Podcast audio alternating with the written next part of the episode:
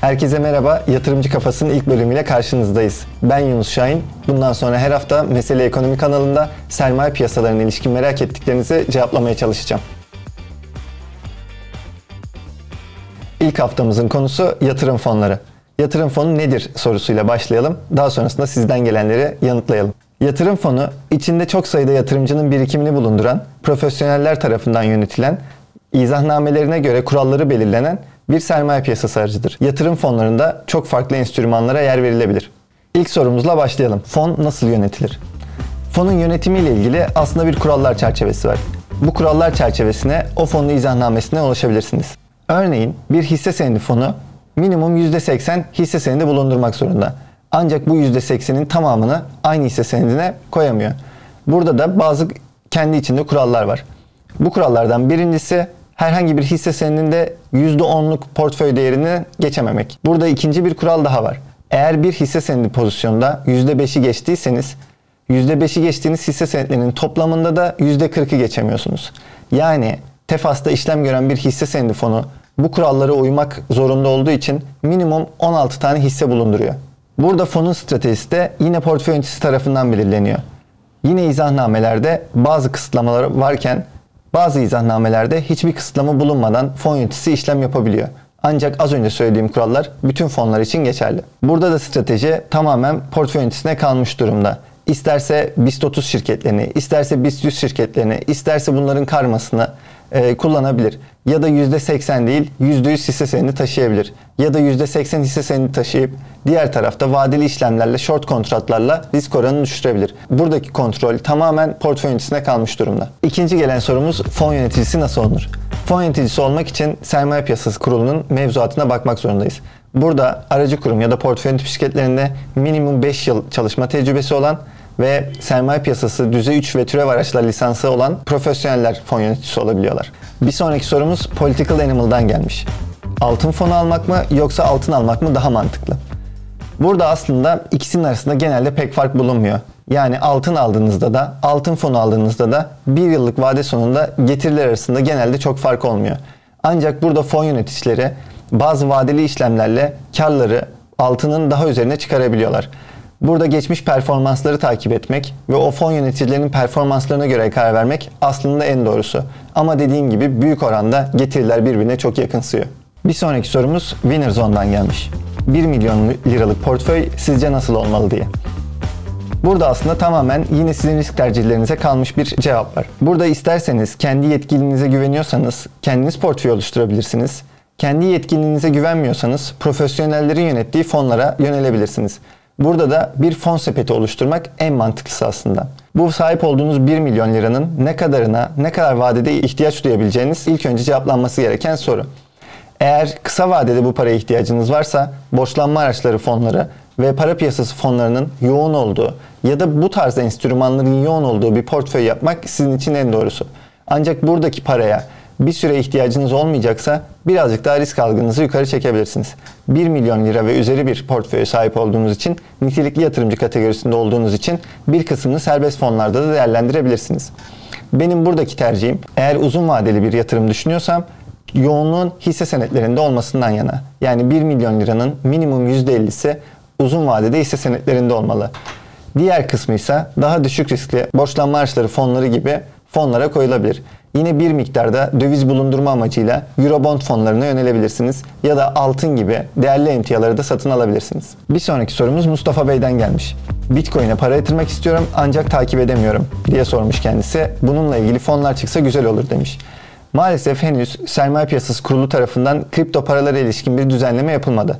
Ancak burada bir çalışmanın var olduğunu yetkililerden duyuyoruz yakın zamanda bir düzenleme geleceğini de söyleyebiliriz. Ancak burada önce aracılık faaliyetlerinin düzenlenmesi, daha sonrasında yatırım fonları tarafının düzenlenmesi lazım.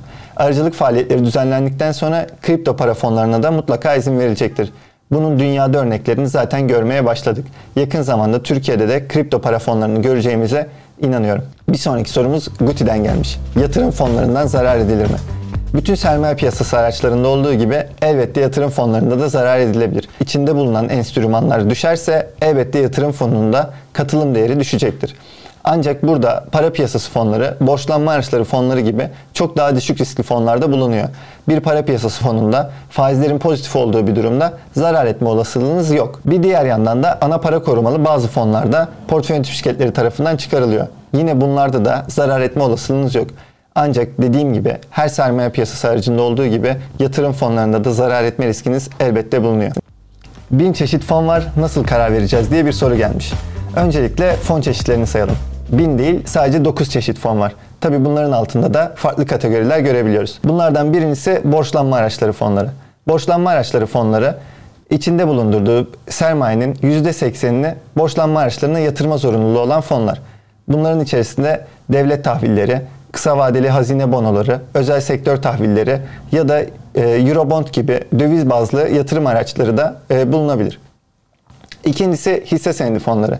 İçinde bulundurduğu sermayenin %80'ini hisse, senedi, hisse senetlerine yatırması gereken fonlar. Burada da iki çeşit fonlarımız var. E, bunlardan biri yerli hisse senedi fonları, ikincisi yabancı hisse senedi fonları.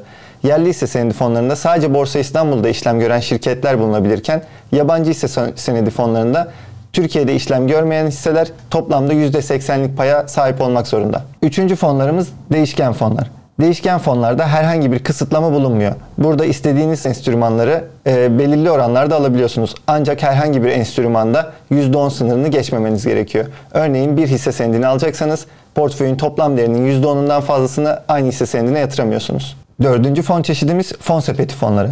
Burada fon yöneticisi elinde bulundurduğu sermayenin tamamıyla diğer fonlara yatırım yapıyor. Sizin yerinize fon çeşitlendirmesini yapan bu fonları da fon portföyü oluşturma amacıyla kullanabilirsiniz. Beşinci fon çeşidimiz karma fonlar. Karma fonlarda sermayenin %80'i borçlanma araçları ya da hisse senedinde olmak zorunda. Bu iki enstrümanın toplamı %80 olmak zorunda ve her biri en az %20'lik paya sahip olmak zorunda. Altıncı fon çeşidimiz katılım fonları. Katılım fonlarında faize dayalı olmayan enstrümanlar ve hisse senetleri bulunabiliyor. Burada da hisse senetlerinin tamamı değil, faizle işi daha az olan e, hisse senetleri bulunabiliyor. Burada katılım endeksinde bulunan şirketler sadece dahil edilebiliyor.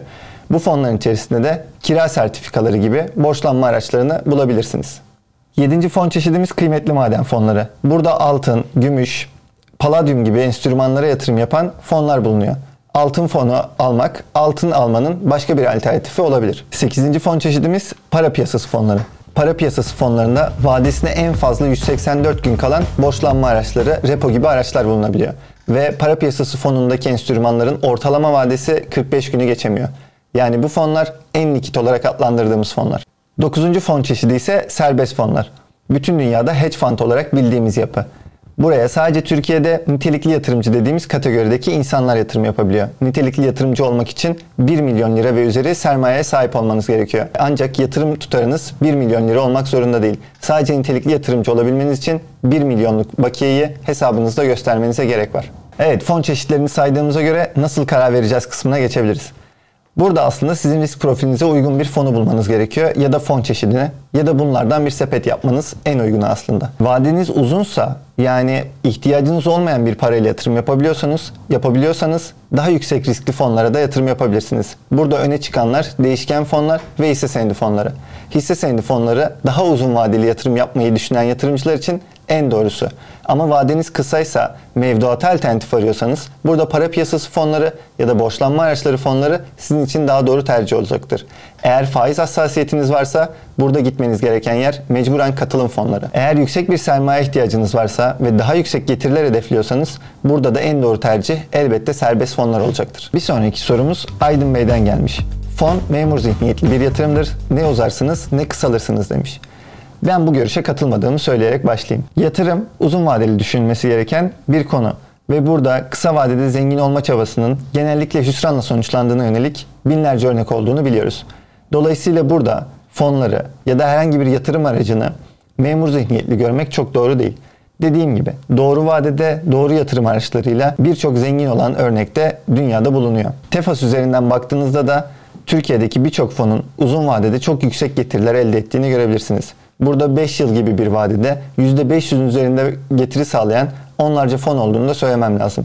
Yine yabancı hisse senetlerine yatırım yapan fonlarda son dönemlerde oldukça yüksek getiriler sunuyor. geçtiğimiz yıl Borsa İstanbul'a yatırım yapan yerli hisse senedi fonlarında da çok yüksek getiriler gördük. Dolayısıyla burada belli bir dönemi ele alarak düşünmek ya da buradaki belli bir dönemin performansıyla kıyaslama yapmak çok doğru değil. Yatırım fonları hatta bütün yatırım araçları birazcık daha uzun vadeli düşünülmesi gereken araçlar. Son sorumuz Barlo'dan gelmiş. Tarım fonu hakkındaki düşüncelerimizi sormuş. Son dönemde tematik fonlar birazcık popüler oldu. Burada tarım fonu, yeşil enerji fonu, sağlık fonu, teknoloji fonu gibi fonlar görüyoruz. Yine sadece elektrikli otomobillere yönelik yatırım yapan fonlar da var. Bu tematik fonlar aslında belirli bir alana yatırım yapmak isteyen yatırımcılar için ilaç gibi bir çözüm oldu ve en kısa zamanda da sayıların artmasını bekliyoruz. Burada da önümüzdeki süreçte tarım şirketlerinin büyüyeceğine inanıyorsanız tabii ki de tarım fonuna yatırım yapabilirsiniz. Buradaki tercih tamamen size kalmış. Ancak tematik fonlar dediğim gibi önümüzdeki süreçte vazgeçilmez olarak hayatımızda olacak.